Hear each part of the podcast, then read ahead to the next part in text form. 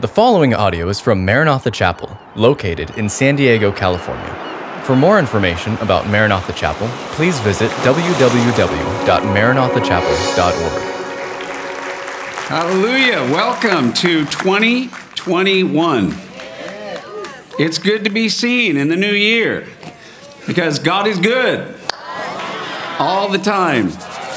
Yes. So how was your New Year's Day? Was it good? Yes, praise the Lord. And yes, it was good for me as well. And I have to admit, I got to watch football. I love football. So anyway, I just wanted to mention that we're going to get started in the book of Acts tonight, where we left off in Acts chapter 9. And the last story that we shared, for those who are new, was the radical story of the conversion of the Apostle Paul. His name at the time was Saul. So tonight's message, we're going to continue on because we talked about in Acts chapter 9, verses 1 through 9, this would have been the end of November, that on the road to Damascus, on his way to destroy the church and to bring devastation to the church, Saul of Tarsus was arrested by Almighty God himself. And the Lord Jesus Christ from heaven revealed that he was alive. Now, we're going to get into tonight what happened when Saul actually arrived in Damascus. He was struck blind by this divine revelation, and it's Jesus, the one he doesn't believe in, who is not only alive and risen, but is at the right hand of the Father, and he speaks and says, I know your name, Saul, Saul of Tarsus. Why are you persecuting me? Now, Jesus is alive. He is risen. He's in heaven. So Saul is actually persecuting the church. But notice Jesus takes it very personally. If you touch one of my children down there, you have touched me and my throne in heaven. He takes it very personally. He is a very good shepherd. So let's bow our heads and pray and ask the Lord to speak to us. Gracious Heavenly Father, we come before you this evening and pray that as we pick up again the story of the early church in the midst of great and severe persecution, we pray that we might hear what the Spirit is saying to us tonight. Lord, as we begin here tonight, January 2nd, tomorrow, the 3rd, the very first weekend of the brand new year, 2021, we welcome the ministry of your Holy Spirit here tonight. Lord, we need you. We are hungry for your word to speak to our hearts and strengthen our faith and to encourage us in our most holy faith.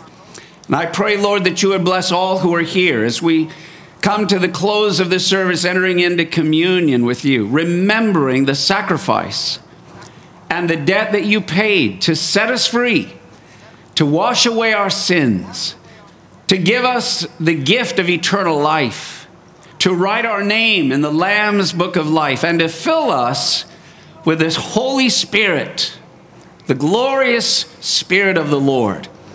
And so, Lord, we pray that it might speak to us tonight for this year and all that is to come. And we give it all into your hands in Jesus' mighty, worthy, and precious name. And everyone said, amen. Amen. So since it's been a month, let's go back to Acts chapter 9. I'm going to just read through the first 9 verses to tell the story of this radical salvation of Saul. It says, and then Saul, still breathing threats and murder against the disciples of the Lord, went to the high priest, and he asked letters from him to the synagogues of Damascus, so that if he found any who were of the way. Now, look up here for just a moment. So Christians were called different names in different times and different seasons.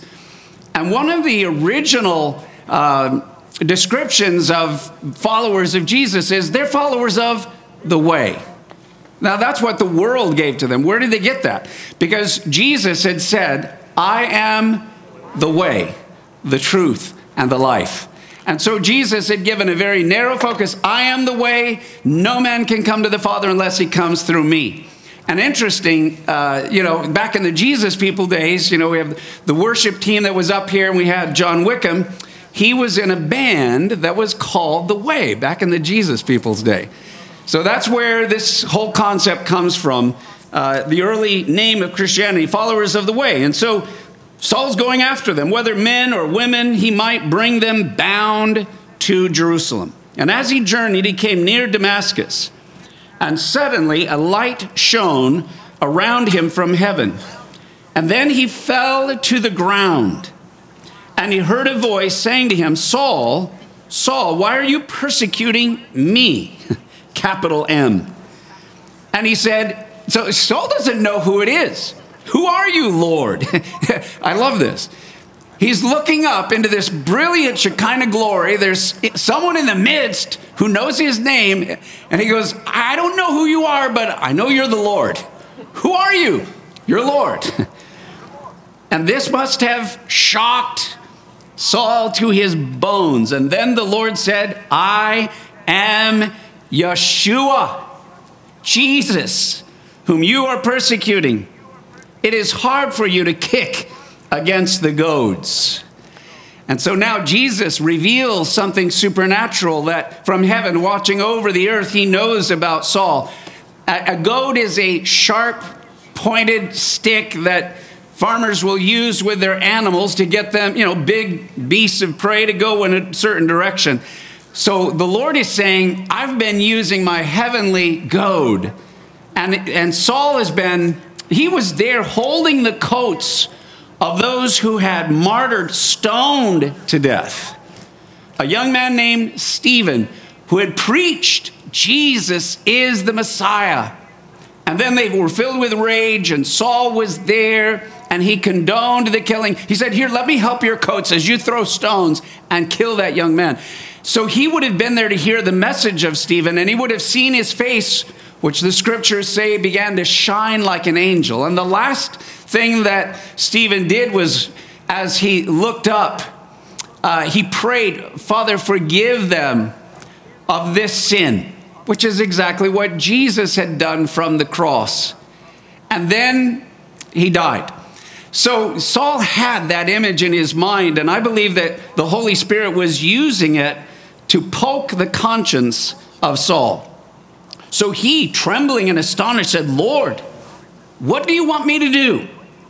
And then the Lord said to him, arise and go into the city, and you will be told what you must do. And the men who journeyed with him stood speechless. They heard a voice, but seeing no one. So it was a personal revelation of Jesus.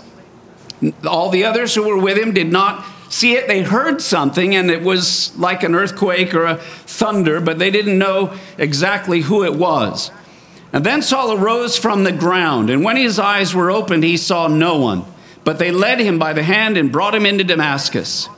And he was there 3 days without sight, and neither ate nor drank. I love this. He has a supernatural vision, revelation of the risen, resurrected Jesus.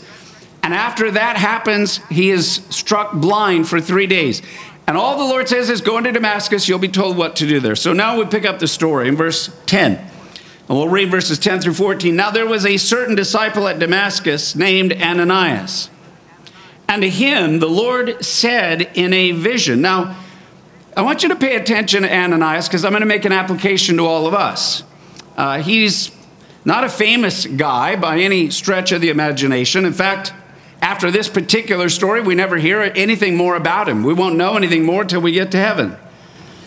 But he was a man of faith, a man of prayer, and a man who had visions from the Lord, an ordinary disciple.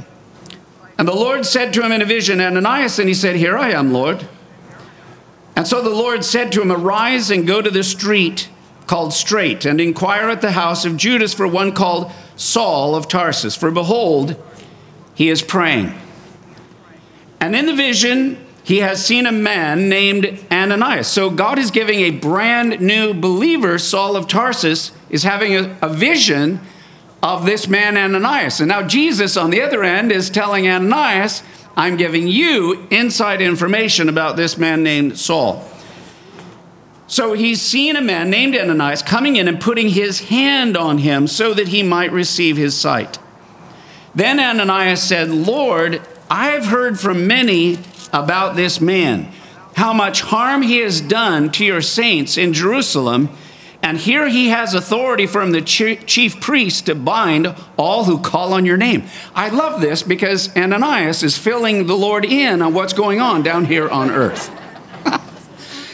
Have you ever done that? In prayer, you're like, so Lord, I don't know if you know this or not, but this is what's kind of going on down here. I think it's just kind of funny, but that it often happens. We're telling, but it's conversation. The Lord listens to him and he says, hey, that's the guy who's after people like me, who are followers and believers of you. So here, real quick, I want to just make this life application. Paul is struck blind, but he sees the light of Jesus. So into the dark chambers of Paul's mind, I call him Paul, but he's really Saul, and an explosion of light. So if he can't see anything physically, he's blind for 3 days. All he sees in his mind's eye is the vision he had of the resurrected Jesus. For how long? 3 days. And we know, of course, the significance of that related to Jesus, who was crucified. And on the third day, the disciples said he rose from the dead. And Saul had believed the Jewish leadership when they told him the story of the resurrection of this man, Jesus of Nazareth, was a fabrication. It was a lie told by his disciples. And Saul believed them. He said, well, then that must be true. They're spreading. He'd heard of the story of Jesus resurrecting, but he'd also been told by his leaders that it was a lie. It was a fabrication. They made it up to make it look good or to come away with the story. And now, but Saul has just seen the very one they said was dead and did not rise from the dead. I mean, basically, you could say this. Everything in the social media of ancient Jerusalem said Jesus was dead. And the next thing you know, Saul sees the resurrected, glorified, risen Lord Jesus Christ. Oops, the media was wrong. Can you imagine how radically different what went on in Saul's mind for 3 days and for 3 nights? His whole understanding of the scriptures was turned upside down. And now I can imagine, so Jesus is the Lord, Jesus, Yeshua is the Messiah.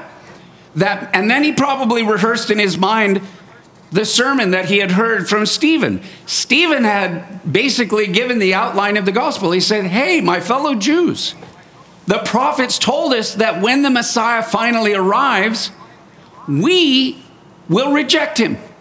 And that's exactly what happened with Jesus. And the prophets said that he would die. And that's exactly what happened. But he died for us. And then the prophet said that he would rise from the dead. And guess what? He is alive and he is risen from the dead. And Saul had believed from the religious leaders that it was a fabrication.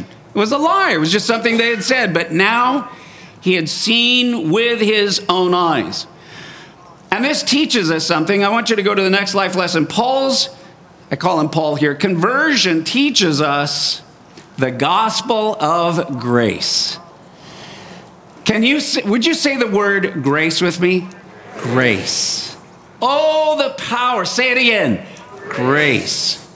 We, you and I are saved by, say it, grace. And the gospel is a message of grace.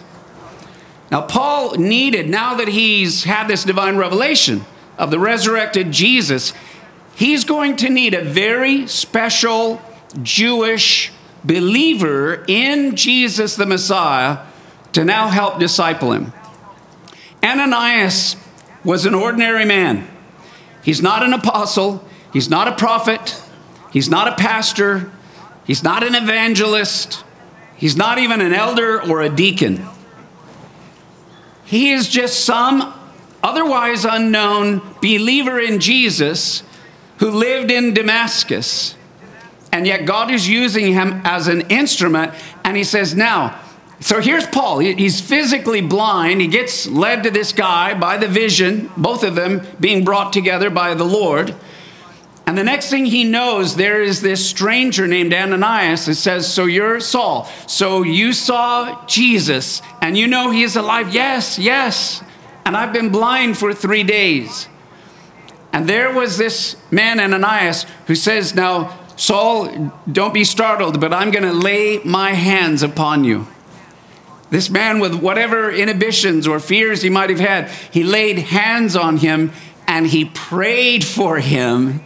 And as this believer lays hands on Paul and really, in love, begins to verbalize and vocalize his prayer, Lord, touch him now, open his eyes, and boom, immediately, supernaturally, his sight is returned. He was struck blind, now his eyes are open. And he also receives the empowering presence of the Holy Spirit in his life. Now, I want to say this. There are two things all disciples must learn. So, by the way, we talked about early Christianity. They were called the followers of the way. Here is another word that was used, especially in the book of Acts, to describe Christians. They were called disciples. Say the word disciple. Disciple. So, disciple is an identity, but it's also a calling. To disciple means the discipline of actually being a lover, follower, believer, and one who listens and obeys the master and the master's voice. So there are two things all disciples must learn, including Saul. Number one, they need to understand the difference between a transactional religion of good works and the gospel of grace. And I want to take a moment and say something to you, that there is something about religion that has nothing to do with the gospel or the gospel of grace. And there are many people that have been raised in a Christian environment.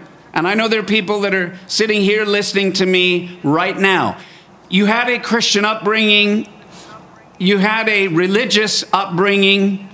You went to church. You heard sermons. There were religious things that were done. But somehow, in some way, and it grieves me to realize that this is true, there are many who got the idea that to be a Christian means that it's all on you, that you have to be good or God cannot bless you, that you have to pray more. And if your life is not going well, the reason is you're not praying enough. Or the reason God can't be good to you is you need to be more spiritual than you are. Or that you feel like you're a failure, you're broken, and you're frustrated, and you've been told, well, you need to believe more and pray more and quote more scriptures and try harder, and if your life isn't going well, it's your fault. That is a transactional relationship with God. That is not the gospel. That is not biblical. That is not Christianity. Because there are people then that think, oh, so I got to do good and be more spiritual so that God can finally accept me, know me, love me, and bless me. And the reality is it's nothing about a relationship with your Father in heaven. You're doing things in order to be protected or to do good or whatever. And that is not the gospel, not even in the Old Testament, let alone the New. There's a man in the Old Testament, his name was Job. And the Bible says there's nobody that tried harder to be spiritual, moral, faithful, follow the commands of God than Job. And yet Job has suffered more than any human being probably in the Old Testament. Well, what happened to being, the transactional, where if you do all the right things, then God will bless your life? No, Job is the story, and what's something that God revealed to Job is, God doesn't love us based on our performance. God loves us because we're made in his image and we're his sons and daughters, and he loves us by his amazing grace. Grace means unmerited favor. You cannot earn God's love. And I know that there are some of you that have, somebody will lay that guilt trip upon you. And when things don't go wrong, or you don't hear an answer to prayer or whatever, and they go, well, it's your fault. You should have been more in church, and you should have been more spiritual, and you should have done this, and because you didn't, that's why all this has happened to you, and they get mad. And they go, well, if that's the way God is, and if that's what Christianity is, I don't want it because it's too hard, and I never am good enough. Well, I want to say to you, congratulations, you're half right. That should be rejected, but that's not Christianity. That's not God. That is not Jesus. We are saved by the amazing grace of God. When you don't deserve it, when you're not so spiritual, but in your lostness and brokenness and humility, God still loves you. For while we were yet sinners, Christ died for the ungodly. And it is his amazing grace that by divine favor, and you go, you mean you're not going to judge me? You're not going to destroy me? You're not going to take me apart? You love me even with all the mess that I am? Then I want to follow you. I want to love you. I want to obey you. I want to be close to you, and I want a relationship with my Heavenly Father. Can I hear an amen on that? Amen. So hallelujah. It's not transactional. It's by grace. And every believer needs to learn that, to be discipled in it. Number two, they need the help of a disciple who knows what it is to feel inadequate and apprehensive. So look at me for a moment. Every one of you hearing my voice right now that is a believer, God has someone or someones in your life that you are called to disciple. Everybody has a responsibility to disciple someone else. You don't just are not here just to exist for yourself and bless you. It might start with your own family or a spouse or your children or whoever, or extended family member or a friend, coworker, neighbor, schoolmate, whatever it is, but you need to disciple them. Now, all of us feel like, well, I'm no good. I can't do it. That's what Ananias is saying. Why you want me to do this? And he felt inadequate and apprehensive. And that is actually a healthy thing. Because when you realize I'm not adequate, I don't know enough, I'm not spiritual enough, then you have to depend on the Lord in humility. And that is the greatest thing that you can share with the person that you want to disciple is, look, I don't know really everything. I'm not perfect. I don't even know how to do this exactly. But I've known the Lord a week longer than you, so I'm going to disciple you, love you, pray for you, bless you, and encourage you to the best of my ability. That's what Ananias did for Saul. And that's really what Saul needed. And I'll tell you this, Ananias, even though he was reluctant, he was apprehensive, how many would agree he apparently did a pretty good job because he discipled the Apostle Paul. Now, let's go to the next section of verses 15 through 19. There are two things new believers need to know. So beginning in verse, where am I here? Hang on just a second. I got to find my own place in my notes. Okay, verse 15. It says, but the Lord said to him, go, for he is a chosen vessel of mine, to bear my name before Gentiles, kings, and the children of Israel, for I will show him how many things he must suffer for my name's sake. Okay, so when we're discipling, and if you're a disciple, if you're even a new believer, there's two things that all of us need to know. And here's the first thing. Number one, the Lord has chosen them to carry the name of Jesus everywhere they go with their words and their actions. Even if you're brand new in the Lord, as a disciple, you have been chosen by God. Every one of you is chosen. All right, I want you to turn to your neighbor and point at them and say, you are chosen of God, my friend. He has chosen you. And he did not choose you because you earned it or because you're so spiritual or you're so smart or you're so cute. You are chosen because God gets all of the praise and all of the glory. You are chosen by the grace of God. Now listen, God needed a man with a background like Paul, a man who could address Jews, religious Jews, Orthodox Jews, Hebrews, who could speak Hebrew or Aramaic. But he also needed a man who could equally speak the Greek language. And half of Paul's life was Hebrew, Orthodox, Jewish upbringing, and half of his education was from Greek culture, and he spoke Greek, he could think in Greek, he could write Greek, and he could preach to the Greeks. And he also needed a man who could impress kings. He was chosen. And later, Paul the Apostle realized it. He says, I had no idea that God's hand was on my life, even from my mother's womb. I was chosen and appointed, and God used all of my life. He realized, I didn't understand it at the time. When I had my Orthodox upbringing, the Lord's going to use this for my Jewish brethren. I didn't know when I was reading all the Greek classics and scholars and poems and memorizing a lot of it. I didn't know that God was going to be using that. But look what all that God has done. He prepared me, then he arrested me, then he saved me, and then he sent me out to make disciples of others. I want you to know that everything in your life from the past, everything God will redeem, God will use, God will take your background, the good parts and the bad parts, whatever your human experience has been, and he will use it for his kingdom and for his glory. Let me say this. Many of you have gone through great hurt and great pain and great misery. In many ways, let me tell you this in the name of Jesus, God often uses our misery from the past to be our ministry for the future.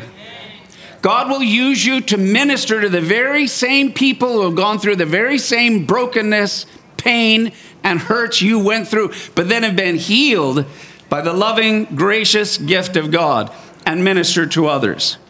So Ephesians chapter 2, verse 10 tells us this, for we are his workmanship, created in Christ Jesus for good works, which God prepared beforehand that we should walk in them. So that's the first thing, you're chosen. Number two, the Lord is chosen then to suffer for the sake of the Lord's name. Now, this is not often told believers, let alone new believers. But Jesus is saying, go, for he is a chosen vessel of mine to bear my name before Gentiles. So you're chosen, and kings, and the children of Israel. But then he says, for I will show him how many things he must suffer for my name's sake. So, you know, there's no other way to say this than to say it simply and directly. You're chosen, you're an eternal son of God, daughter of God, but you will in this world temporarily go through tribulation. You will suffer, and that's part of the calling of being a follower and a disciple of Jesus Christ. Matthew chapter 16, verse 24 says this. Let's read it out loud together. If anyone desires to come after me, let him deny himself, take up his cross, and follow me. So suffering is part of the deal. Now, here's the deal. Your cup of suffering is unique to you. You have your own cup of suffering. And nobody gets out of this planet Earth without suffering. I have my cup. It's got my name on it. And it's my suffering, and it's what I go through. In a fallen, broken world, we all get our own cup with our own name on it. But you can't judge and say, well, you didn't go through. Well, hey, look, I had my own cup. You don't want my cup. Trust me. And frankly, I don't want yours. But there will be a cup of suffering each one of us will drink in this life and in this world. And it's part of the process. If anyone desires to come after me, Jesus said, let him deny himself, take up his cross, and follow me. Paul the Apostle was told, you know, you're going to suffer many things. And the Lord began showing him some of the things he was going to suffer. Paul talks about it in 2 Corinthians chapter 11. Here's a few of what he went through. In labors more abundant, in stripes above measure, he was beaten. In prisons more frequently, in deaths often. people dying all around him. From the Jews 5 times, I received 40 stripes minus 1. So 39. They said, because if you go to 40, then you die. So he goes, I went through that. 3 times I was beaten with rods. Once I was stoned and left for dead, but he came back. 3 times I was shipwrecked. A night and a day I have been in the deep. 26, in journeys often, in perils of waters, perils of robbers, perils of my own countrymen, perils of the Gentiles, perils in the city, perils in the wilderness, perils in the sea, perils among false brethren, in weariness and toil, in sleeplessness often, in hunger and thirst, in fastings often, in cold and in darkness. The Lord said, you're going to suffer all of this for my name's sake. I wonder if Paul might want to raise his hand and say, wait a minute, could we talk about this before we move forward?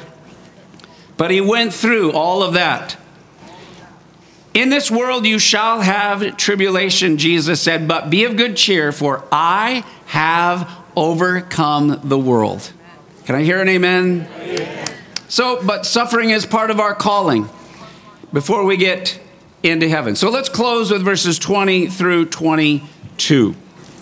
So after Ananias, disciples, Saul, and he tells them, you're chosen, you have a divine destiny, you have a calling, and equally God has a chosen calling for each one of us. You will suffer. Then in verse 20, we read, immediately he preached the Christ in the synagogues, that he is the Son of God. And then all who heard were amazed and said, is this not he who destroyed those who called on his name in Jerusalem? And has come here for that purpose, so that he might bring them bound to the chief priests. But Saul increased all the more in strength, and confounded the Jews who dwelt in Damascus, proving that Yeshua, Jesus, is the Christ, or the Messiah. I love this. I want you to notice, what is Saul preaching? Jesus Christ. He's no longer preaching religion. He's no longer preaching tradition. And when he preached, this Orthodox Jewish man who knew the scriptures but didn't believe in Jesus, now he's had a divine revelation. When Saul spoke, and he went to the synagogues, because in the ancient Israel, they had a tradition that a visiting rabbi teacher could come in and share the scriptures. So Saul would volunteer, go into the synagogue, group of people, and say, hey, open your Bibles to Isaiah, or open your scrolls to Isaiah. We're going to go to chapter 53. I'm going to tell you who this is being spoken of by Isaiah the prophet. And when they listened to him speak and then tie everything to Jesus of Nazareth, who had been known probably from Jerusalem to Damascus, when they listened to Saul, they were amazed, astonished, astounded, and shocked. Isn't this the guy who was against him, and now he's for him, and he says he has seen him? They were ready to see a guy that was burning on fire to arrest the church, and now they see a radically on fire evangelist saying Jesus is the way, the truth, and the life. He was radically changed. So I want to close by saying this to you. This year, 2021, watch. God is going to be arresting very powerful people like Saul of Tarsus, who have been chosen by God, and he's going to call ordinary men and women to become their disciples, or disciplers and friends, and pour into them, and it's going to radically change everything. Don't you love that God is a God of surprises? You know what I think the church was praying 2,000 years ago in prayer meetings and house meetings all is, Lord, you've heard of Saul. He's arresting us. He's killing us. He's stoning us. Please, Lord, could you strike him dead? The answer to their prayers were like, oh, Lord, we heard Saul of Tarsus died of a heart attack on the road to Damascus. That would have been their prayer. But how shallow and how short-sighted those kind of prayers. No, God did not kill or judge Saul by bringing him to death. He radically saved him, converted him, changed him. turned him into an apostle that would literally turn the world upside down, because we serve a God of surprises. And we live in a time, in a surprising time, where we're going to see things, exciting things, the move of God, the sovereignty of God, the Spirit of God is going to be awesome. Amen? Thank you for listening to this podcast from Maranatha Chapel. If you haven't already, please subscribe for weekly messages. Feel free to share this podcast and join us for our weekend services, held Saturday evening or Sunday morning. Visit our website at www.maranathachapel.org for more information.